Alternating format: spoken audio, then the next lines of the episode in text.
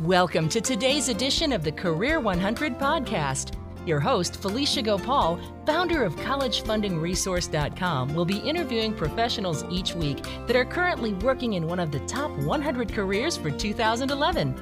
This series is designed to introduce students to different career options that are in demand and share the path each practitioner has taken to arrive in their current position. We want to expose you to the varied and distinguished careers of our guests and to perhaps inspire you to consider following in their footsteps, or better yet, blaze your own trail. So sit back and relax as Felicia interviews professionals about how they came to be in the top 100 careers. This is part of a series of interviews that I'm doing on the top 100 careers for 2011.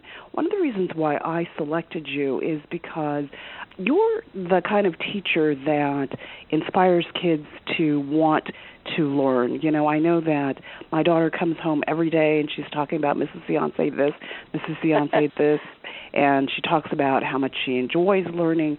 And I just know that by my interactions with you, you just love being a teacher. So did you always want to be a teacher? I always did. I played school when I was growing up, and I made my siblings play as well, so I knew from an early age that's what I wanted to do. And you never deviated? I didn't. Just a slight chance. My grandfather was a doctor, and he wanted to persuade me to go into the nursing field, and I just went back and forth a little bit, but really teaching was always in my heart. So how did you become a teacher? What I did was I went to Seton Hall University, and I chose Seton Hall because they had a program that had us out in the field our freshman year. And that's part of the reason I chose it. And what we would do in our freshman year was go to a classroom and for an entire day, really just to observe. Once in a while, they'd give us a small group. And what I found so interesting with what they did was half the students in the program dropped out after that first year because they saw it wasn't for them. And then for the next 3 years, we were more involved in terms of the student teaching and whatnot. And even prior to going to Seton Hall, when I was in high school, I volunteered and I worked with different students on a one-to-one basis. So Seton Hall had a program that really interested you, and assuming that you went there partly to just see if you wanted to become a teacher or just because it included that component in their freshman program? Really more because it included it, but I think in the back of my head you always wonder, is this really for me? And it really confirmed what I already knew. All right. So is there a recommended major for becoming a teacher? Today it's very different. Now, years ago, you would go into elementary education, or if you wanted to be a high school teacher, you would go for certain certifications. But today, there's more and more people coming out of the workforce. Like, we have a person at our school who was in the business field and then decided after a certain point he wanted to do something more. So he went back to school, and now he's teaching math at our school. So it's a lot different. If you know right away that's what you want to do, of course you go into college and you take your education courses, and they even recommend instead of a 4-year program, you do a 5-year program so you get your master's when you first come out. So it really depends on what type of teacher you want to be. So I know that you teach first grade. Did you always want to teach first grade? I did. I wanted to teach kindergarten first or second. And when I first came out, the jobs weren't there for that, so I actually had a sixth grade. And I deal with it, whatever is presented to me, you dive into it and you give it 100%, sometimes a little bit more.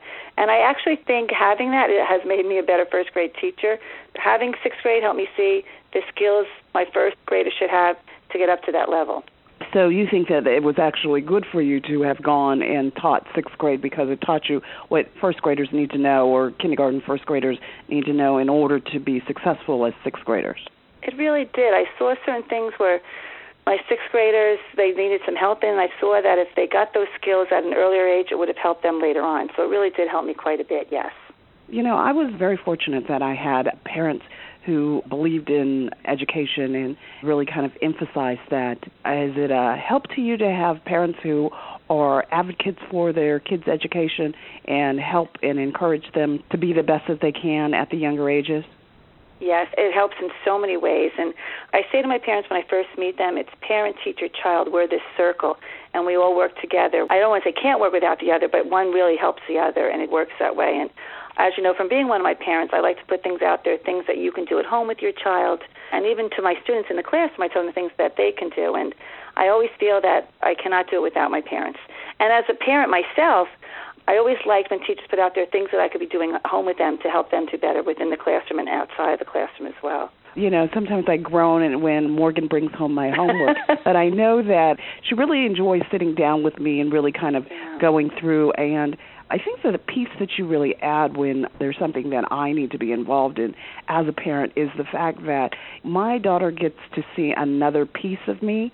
She gets to see how I work through things and how I can help and bring her to an understanding of how come education is so important to me. And so I really have to say thank you for that. It really is a great way to engage parents, and I really like your circle analogy in terms of it's not just the student, it's not just the teacher, it really is the parents that help complete the circle. Yes, the students see that it's important to you.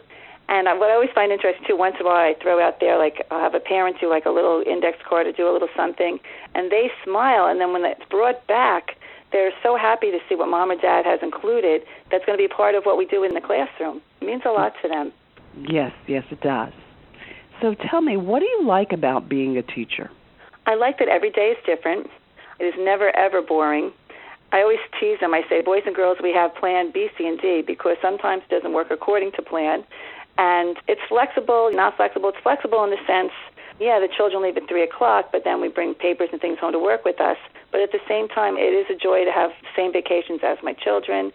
And July and August does rejuvenate you. It truly does. I go and I read and I catch up on different things that help me, work throughout the years. And there's so much more, too, but really being with kids all day, too, because they do inspire you. They get excited. They have such enthusiasm. And it helps you to see things a different way each day, which is great, too. Yeah, I think that that's a very accurate statement, because one of the things I notice is when my kids bring home their homework or whatever, it really forces me to kind of slow down and just kind of pay attention to what's going on with them. I think sometimes as a parent you can get really caught up in your day-to-day work issues. The fact that you're sitting down with your kids and helping them understand, become a learner, that is really very, very special. I'm glad you brought that up, because I always share with all of you, parenting is the most difficult job there is. It's 24/7, and we all need help with it. There's no book, there's no answers, but we're all in this together to work with. And I do feel, too, we are a village, and we need to help one another. Absolutely. So what is a typical day as a teacher? Is there a typical day? No. Okay. And that's what I love, too. But in terms of we say typical, we do find, too, they do need some type of routine to help them in terms of a schedule and when we do things. And what cracks me up the most is when we're off schedule, they'll tell you. They know. As you know, we had our testing last week, and that was very different from what we normally do. So this week, getting back onto the schedule was a little difficult, but next week it'll be a little bit easier, because it just makes learning a little bit more conducive for them. They need that, because with so many distractions and things in the outside world, they come into the room and, we get started, and then they need that. It's important to them. So are they always doing math? Are they always doing English? You talked about there being a routine. Right. What kind of schedule are they on? Well, you really find in the morning is when, not even just the younger children, but students in general tend to focus more and do better. We do the reading and the math in the morning. And then subjects like our science and our social studies were just as important, but where you can be a little bit more flexible and hands-on type of things we tend to do in the afternoon. During the week there are different, what we call them, specials. And I'm fortunate because the way it's built into our schedule, it's just good for them. What cracks me up, that they know from day to day, they know their schedule. I used to have to put up on the board, no longer necessary, they know. You mean it's no longer necessary because we're so far into the school year? Yeah, but it's interesting. Even after the first couple of weeks, they know as well. It just takes a few weeks for them to really get into that. So they've got their routines, their learning. Is one of the things that you like about working with the younger grades is the fact that you get to kind of teach them multiple different subjects, as opposed to high school teachers who might be only teaching chemistry or math or English? Yes, that's interesting you bring that up. Beginning my teaching career, the first few years, I was in a departmental type of situation for 6th, 7th, and 8th graders, and I didn't get to know them as well as I get to know the children that I do have now, having them almost the entire day. And what's so wonderful is, like in reading, I can incorporate the science or the social studies for whatever we're working on. So I find with them you can do so much more because of it. So what I heard you say is one of the things that you do as a teacher is you integrate, even if you were teaching the reading component, you can bring in sciences into their reading and basically reinforce what you're doing in other parts of your classroom. Like this past week, our reading was dealing with weather, but weather incorporated, we can use science lessons and even math, because learning about temperature, Celsius and Fahrenheit, and compare the differences. So you're right, there's so much more you can do with it, which is wonderful. How long have you been teaching? Okay. I started September of 1982.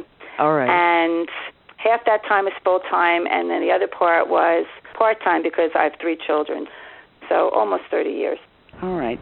And how has teaching changed since you started teaching?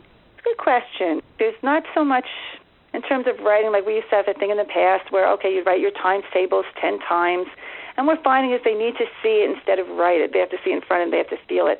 And that's why, like, in first grade, I enjoy so much what I do. Like, yes, they're learning 3 plus 9, but if they can't see 3 plus 9, they're not going to really learn it. Writing it 10 times is just writing it. But seeing 3 pennies on one side, 9 on the other, or even taking, like we do our stampers, do stamping 3 on one side, 9 on the other. So I think it's more hands-on type of things that we're learning. We tend now to do more things in groups, so they learn to work things out and solve problems together. So I think in that sense it's changed. It's gotten more hands-on, which I think is good for them. I think that that's a key difference that will make a big difference in their schooling, because one of the things that I'm noticing as an employer is oftentimes students who have done well and learned to work well in groups are really great people to have in your workforce. I'm definitely going beyond college and into the workforce, but I know that the skills that students learn at the younger ages are skills they will continue to build upon and will make a huge difference in their lives as they move through school and into career. It's so interesting you bring that up. I've taught at different levels. And I think what gets lost as they get older, but we're trying not to do that anymore, is to get up in front of other people. When I had kindergarten, I would have them get up like once a week and show something. And now in first grade, we do our what's called our guess and tell, or we have a project that we work on. And I learned when I had junior high, I would try to get them to do it once in a while as well, because as they get older, it gets more difficult for them. That peer pressure starts to creep in, unfortunately. I do like that when they work in the different groups and they feel comfortable with one another. That's an important piece. You're right. So once you've completed your education, are you done? The state requires, but it's not even just so much that, because the state requires that throughout the year we do 30 hours of, you know, going to different workshops, doing things online just to keep current. It's up to the individual person, but, you know, you go for your master's, you can go for your graduate studies. I'm currently still going for my master's. And there's just so much out there that you're constantly learning. My coworker, who is, I think she's turning 66, she's constantly going to more workshops, or she's signing up to go somewhere. So you never stop. I'm actually in school also. I'm working on a certificate program for college admission, and I'm working on my final paper for one of my classes. And one of the statistics that I came across is in the United States, only 10% of the population are active learners. They like going to classes. They like taking courses, whereas 90% of the population would only take an additional education course if they were required to for their jobs. And I think that that's really unfortunate. Wow. Because certainly one of the things that I'm noticing is it's requiring more and more education to advance in your career, as well yes. as people who are lifelong learners really have a leg up from those people who get their education and then just stop. Yeah, that's a frightening statistic, because obviously you're always constantly learning. One of my brothers who was a doctor, they constantly put them out there and they have to go for recertification. But I think in almost any field you should need to do that. Years ago when my husband worked for the movie industry, he worked behind the scenes. What I liked about his company was they would send him out several times a year to do different aspects of the job, to appreciate what the others out there were doing, just to realize what the company is expecting of all their employees. So I like that. No, I think that that is very fortunate, because one of the things that can be a little disturbing is when you only really know one thing, or yes. you only know one industry. The reality is our changing economy is forcing people and making a lot of jobs obsolete in terms of outsourcing and all the rest of those sorts of things. And if you don't continue to enhance your skill set, then that could be very problematic for you. Yeah, that's like what I do is so important. I say to all my parents, the most important thing for me in the beginning is that they're happy to walk through that door and that they want to learn. And they all learn differently, and that's part of what I have to do on a day-to-day basis. But as long as they're happy to walk through that door, half the battle is already won. Well, you talked about something that I think is interesting. You talked about they all have different needs in the classroom. Yeah. How do you address that as a teacher? You do it on a day-to-day basis, and we do in the younger grades, we do different centers and things for them in order for them to learn. So it's very interesting. You change your style of teaching or you approach it differently for different types of things. Every week the students, approach different words. So what I do with them, we don't just write them, we spell them out, we sign them out. Their favorite, they get a kick out, we do a cheerleading thing with them. It sounds all silly, but it's not because it helps them to internalize it. So throughout each day I approach things, I don't want to say for each child because it's different, but for all of them in general. So I pick up on the style of every child at least once or twice throughout the day. I have to tell you, it's not easy, but you do it in some different aspect throughout each day. So what advice would you give to people who are interested in becoming a teacher? What I would say to them is volunteer, just to see like the age group that you enjoy being with. For myself, I had mentioned that in high school I worked with students and I tutored them, and that's always a good indicator as well. Look for something where it does have you actively involved in the classroom. This year at our school, we had a girl, just happened to be from Seton Hall as well. I know other universities do this as well. But she spent many hours in the classroom with my coworker, and quite often she planned the activities. And I know for the fall, she's going to spend almost the entire semester within the classroom working with our second grade teacher. What I highly recommend is putting yourself in different type of teaching situations. Coaching is another good way to see, because it gets you used to certain grade levels. When I go through the past and I've gone into practice and things, some of the coaches in the beginning had to make adjustments, but once they realized where the children were at, it made them better coaches. And I do consider coaches to be teachers as well. Oh, you mean actually coaching sports? Yes. And why do you feel like coaching is a good thing for somebody who is interested in becoming a teacher? What skill set do they learn and develop that will enhance their ability to be teachers? Well, there's different levels for working with children in terms of coaching. If they choose a certain level, they can see where the children are at, like physically and even mentally. And basketball, for example, there's different drills and things that they do, but even how long they can work at one thing, because at one level can do it for maybe 5 minutes, another level can do it for 10 minutes. Some sports, they have different plays. Certain levels they can do them, some they have to wait a little bit longer. So it gives them a feel to, where their children are at. And it teaches them a certain respect for the children and for the children to respect them as well. That's interesting. I would have never made that connection, but now that you've brought it to my attention, that makes perfect sense. And I was fortunate in the beginning of my teaching career. I taught a certain group, and then I actually coached basketball as well. So I got to see them in another way, and I think it was good for them to see me outside the classroom as well. I do a chess club at our school, and it helps me to reconnect with children that I've had in the past. And the joy for me is to see the growth they make from year to year with it. It is truly, truly amazing. I knew that my daughter, we have chess on my computer, and my youngest daughter very much loves getting on my computer and playing chess. It's something that she actively, I'm often trying to wrestle my computer back, because if she has a minute, then she's going to hop on the computer and play chess. Kudos to you for having that type of program in the schools, because I think it really makes a difference. It's a thrill for me just to see it. I know when I was younger, there was nothing out there like that. And they don't realize they're thinking several moves ahead. It's higher analytical thinking, and they're having fun at the same time. And another aspect, it teaches them sportsmanship. I constantly tell them, I said, boys and girls, you are here to learn, you're here to have fun. And we shake hands beginning of the game, at the end of the game, and it's here to show good sportsmanship. The games I learned the most from were the ones that I lost. And I think that what's interesting is as they get older, they start to see that. At the beginning, it's a little bit more difficult, but they just have to love the game, and it's such a great start.